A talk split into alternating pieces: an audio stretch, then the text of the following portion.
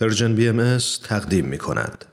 این برنامه کاری است از Persian BM هدف اصلی Persian BM ارائه اطلاعات صحیح و دقیق درباره اصول اعتقادی و باورهای آیین بهایی، رفع سوء تفاهمات موجود در مورد این آیین و تحکیم پایه های مهر و دوستی میان ایرانیان و فارسی زبانان سراسر جهان است.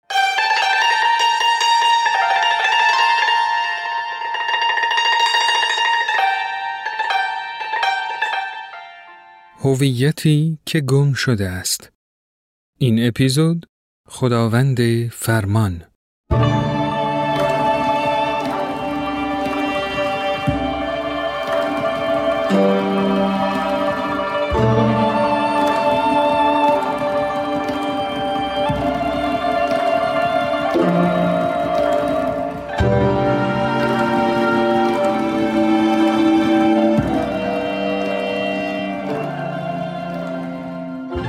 قبلتر به سراحت به تو گفته بودم که به آنچه که چه بودی و چه فخری داشتی و چه حیمنه ای برهم زده بودی توجهی ندارم.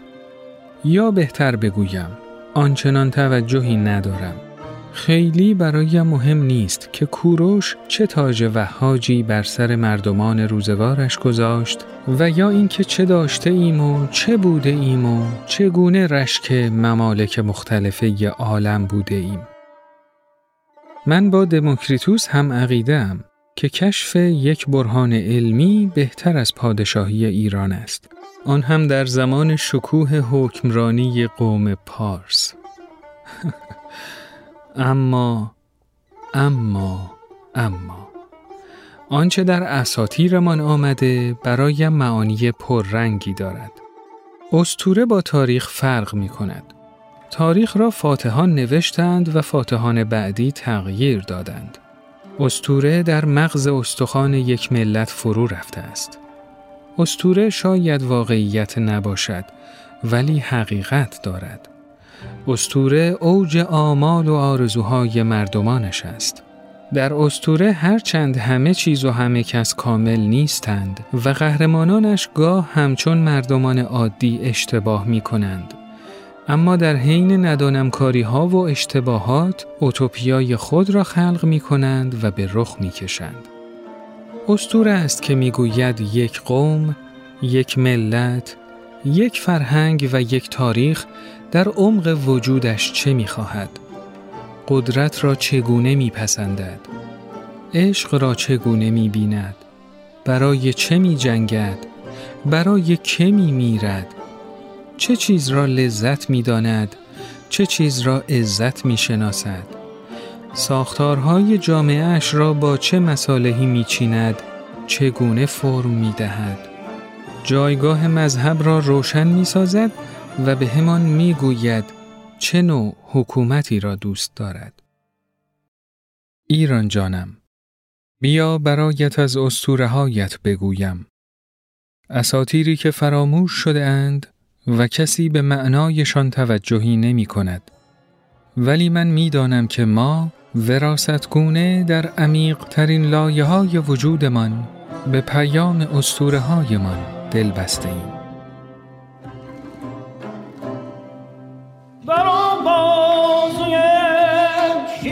Oh.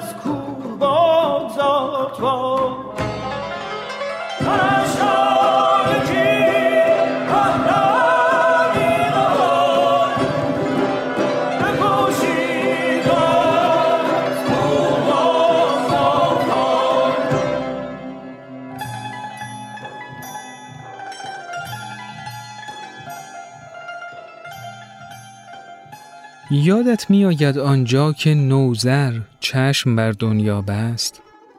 پسرانش با اینکه فر ایزدی داشتند پادشاه نشدند و زو پادشاه شد. چون او تدبیر پادشاهی داشت.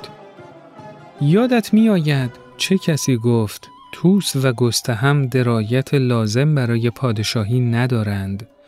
و باید به دنبال فرد مدبری بگردیم که از پس جنگ با پشنگ و افراسیاب براید؟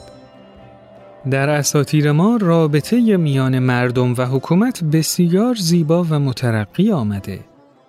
پادشاهان که دارای فر ایزدی بودند، اطاعتشان واجب بود. اطاعت از پادشاه متضمن نظم مملکت می بود.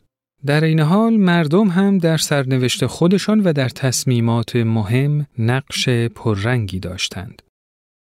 میاندیشی که آن زال پهلوانی که زو را به تخت پادشاهی نشاند بعد هم کیانیان را بر سر کار آورد که بود؟ زال و رستم و پهلوانان دیگر ما مردم بودیم.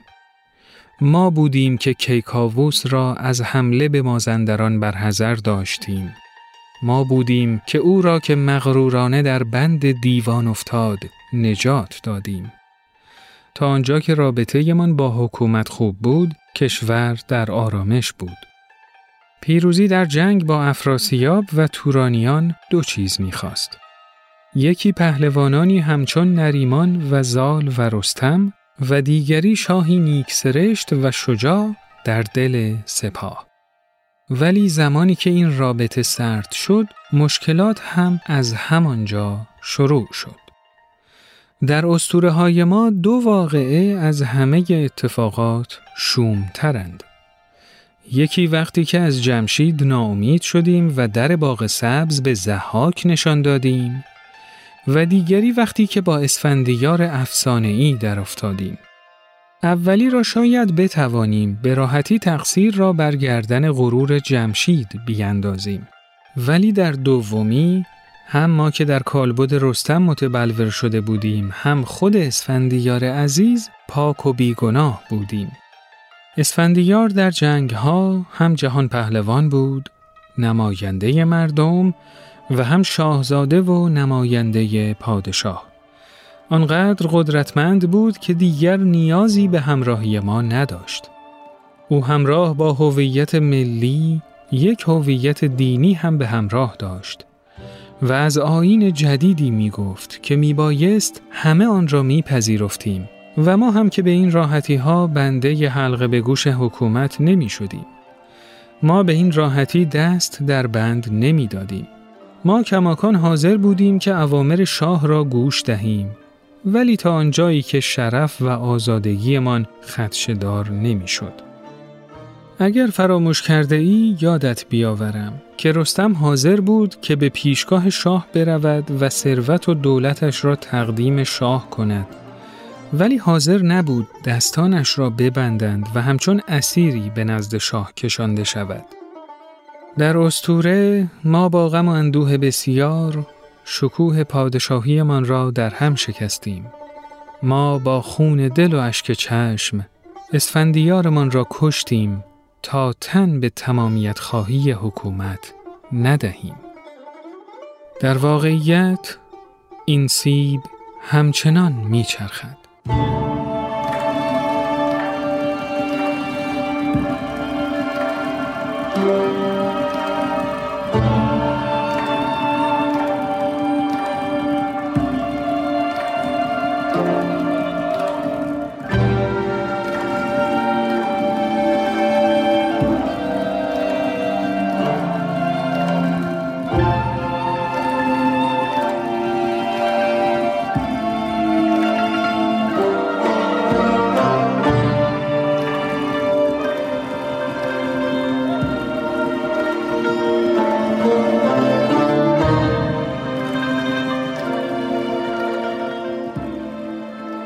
از شما دعوت می کنم که در ادامه به قسمتی از پیشگفتار کتاب مشروطه ایرانی گوش دهید. این کتاب ارزنده نوشته دکتر ماشا الله آجودانی است. بعد از آن به بخشی از کتاب الزامات سیاست در عصر ملت دولت نوشته احمد زیدآبادی گوش خواهید داد.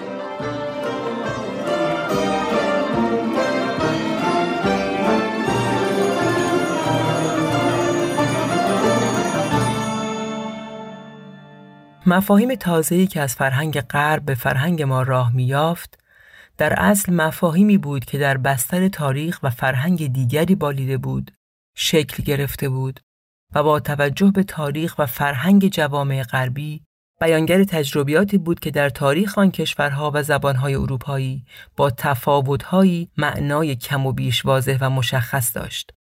اما این مفاهیم در فرهنگ ما پیشینه ای نداشتند. نه در زبان ما و نه در تاریخ ما. روشنتر بگویم از آنجا که ما تجربه چنان مفاهیمی را نداشتیم یعنی وقتی حکومت ملی یا مجلس ملی یا حکومت قانونی و مشروطه نداشتیم نمی توانستیم چنان مفاهیمی هم در زبان داشته باشیم. اما مشکل تنها مشکل زبان نبود. مشکل زبان به یک معنی مشکل تاریخ و ذهنیت انسان ایرانی هم بود. آن مفاهیم غربی و تجربیات مربوط به آن نه در زبان ما وجود داشت و نه در واقعیت تاریخ ما. پس ذهن انسانی که در زبان و تاریخ ایران بالیده و اندیشیده بود با آن مفاهیم بیگانه و ناآشنا بود. انسان ایرانی با چنین ذهن و زبان و تاریخی آنگاه که با مفاهیم جدید آشنا می شد چون تجربه زبانی و تاریخی آن مفاهیم را که دو روی یک سکه بودند نداشت آنها را با درک و شناخت و برداشت تاریخی خود و با تجربه زبانی خود تفسیر، تعبیر و بازسازی می کرد. و سعی می کرد از قرابت و بیگانگی آن مفاهیم جدید با تقلیل دادن آنها به مفاهیم آشنا یا با تطبیق دادن آنها با دانسته های خود بکاهد و صورتی معنوس و آشنا از آنها ارائه دهد. در همین جریان آشناسازی ها بود که آزادی قلم و بیان در زبان و بیان روشنفکرانی چون یوسف خان مستشار دوله و ملکم خان و بسیاری از روحانیون و مشروط خواهان به سادگی به امر به معروف و نهی از منکر معنی می‌شد و از آن مهمتر اساس مشروطیت و حتی دموکراسی به امرهم شورا بینهم تعبیر می گردید. وقتی کار این نوع تقلیل دادنها و آشناسازی ها در واقعیت رویدادهای تاریخ نتایج خود را منعکس می کرد و به بحرانهای اجتماعی مهمی منجر می شد، جنگ تازه آغاز می گردید. چنانکه بسیاری از مردم مشروط خواه و انجمنهای آن دوره از قشون ملی معادل گارد ناسیونال چنین میفهمیدند که حتما ملت باید در مقابل دولت و برای مقابله با آن ارتشی از آن خود داشته باشد تا در مواقع ضروری از خود دفاع کند. این برداشت از قشون ملی کاملا مطابق بود با مفهوم و ساختار ملت و دولت در پیشینه فرهنگ ایران اسلامی. در پیشینه آن فرهنگ ملت به معنی شریعت و پیروان شریعت بر اساس تلقی شیعه در اساس در تقابل با دولت به معنی سلطنت بود.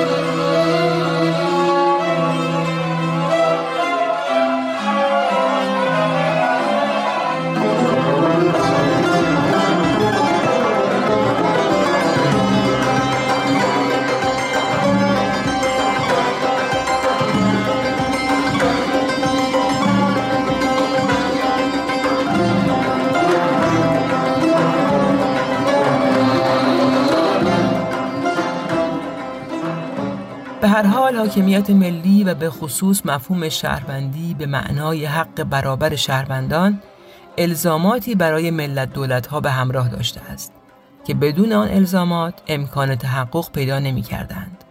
در ملت دولت اتباع نه به علت ایمان و نوع دیانت و عقیدهشان بلکه صرفاً به علت زاده شدن در قلمرو سرزمینی از حقوق برابر برخوردار می شوند و نخستین لازمه تحقق این حق برابر بیطرفی دولت نسبت به دین و مذهب و عقاید اتباع خود است.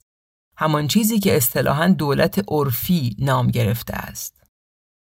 روشن است که اگر دولت اتباع خود را بر مبنای اعتقاداتشان تقسیم بندی کند یا خود را به اجرای یک سلسله امور شرعی مخصوص یک دین ملتزم بداند به طوری که دیگر اتباع کشور آنها را نوعی تحمیل و اجبار علیه خود تلقی کنند در آن صورت دولت بین شهروندان تبعیض روا داشته و حق برابر آنان را نقض کرده است بنابراین دولت به منظور تضمین برابری حق شهروندان ناچار است ورای اختلافات دینی اتباع خود قرار گیرد و از منظر رعایت برابری آنها نسبت به ادیان مختلفه بیطرفی پیشه کند.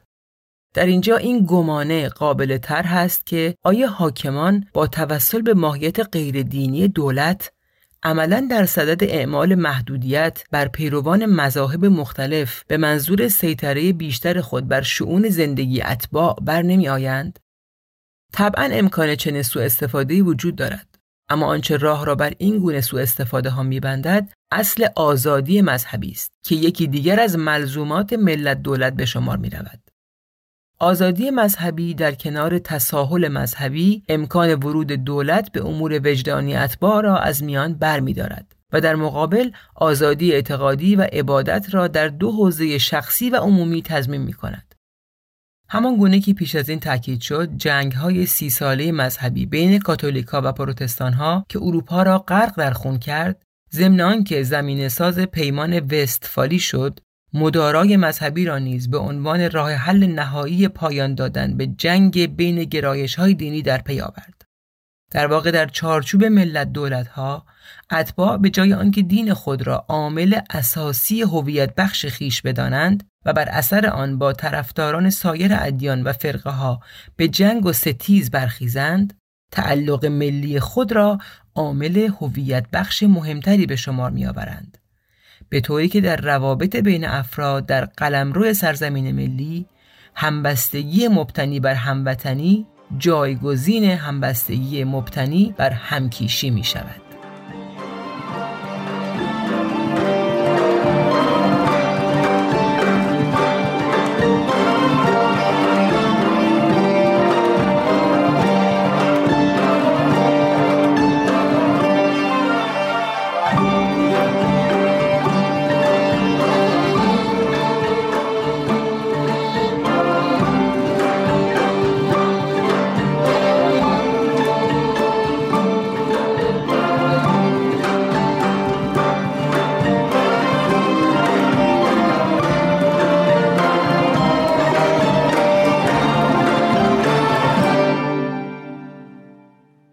در پایان این اپیزود به قسمتهایی از مقاله استقامت سازنده واکنش بهایی به ظلم و جور نوشته مایکل کارلبرگ گوش خواهید داد.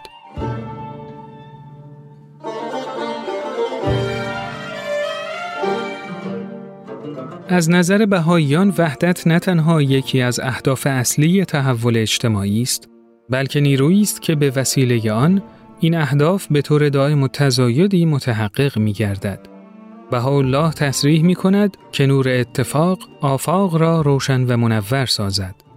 بنابراین روی کرده بهایی نسبت به تحول اجتماعی حاکی از احتراز از هر نوع فعالیت تفرق انگیز یا خصومت آمیز است.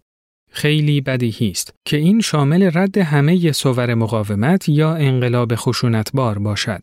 علاوه بر آن جامعه بهایی خود را با نظریه و یا رویه مخالفت خشونت پرهیز و نافرمانی مدنی که مشخصه بسیاری از نهزتهای اجتماعی و سیاسی قرن بیستم است همراه نمی کند. بهاءالله در این مورد بیان می نماید نزاع و جدال را نهی فرمود. نهیا عظیما فی کتاب. بنابراین روی کرده بهایی به کلی غیر خسمانه و غیر تقابلی است. به طور خلاصه رویکرد جامعه بهایی به تحول اجتماعی با آرمانهای زیر مشخص می گردد. تعهد جمعی به وحدت بشر، تشخیص ابعاد روحانی و مادی وجود انسان، دوراندیشی همراه با ایمان، صبر و استقامت، رد انواع فعالیت اجتماعی یا سیاسی نفاقانگیز و خسمانه، وفاداری و اطاعت از قوانین سرزمینی که در آن زندگی می کنند. پرورش خسائل روحانی و اتکا به نیروی الگوی شخصی. بنای نمونه های پایدار از مؤسسات جایگزین از طرق صلحآمیز جلب نظر کسانی که دعوت می شوند به طور داوطلبانه الگوهای حیات فردی و جمعی را بپذیرند. داشتن حالت استقامت سازنده در مقابل ظلم و جور شدید. تعهد به مقابله با کینه و آزار از طریق محبت و مهربانی. پذیرش نقشی که مشکلات و بلایا می توانند در روند رشد و ترقی فردی و همچنین جمعی بازی کنند و اصل خدمت فعالانه به سعادت دیگران صرف نظر از سوابق و اعتقادات آنها و حتی تحت شرایط ظلم و جور.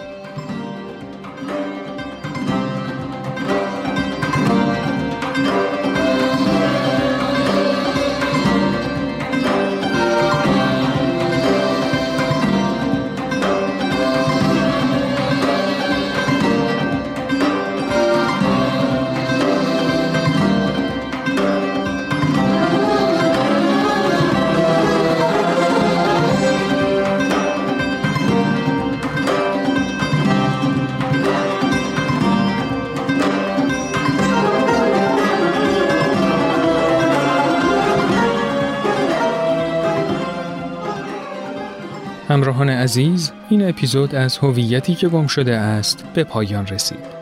من سهیل مهاجری به همراه فرانک شبیریان و دیگر همکارانم در رسانه Persian BM همراه شما بودیم. موسیقی به کار گرفته شده در این اپیزود از آلبوم سیمرغ با آهنگسازی حمید متبسم و با صدای همایون شجریان بود. تا اپیزود بعد خدا نگهدار.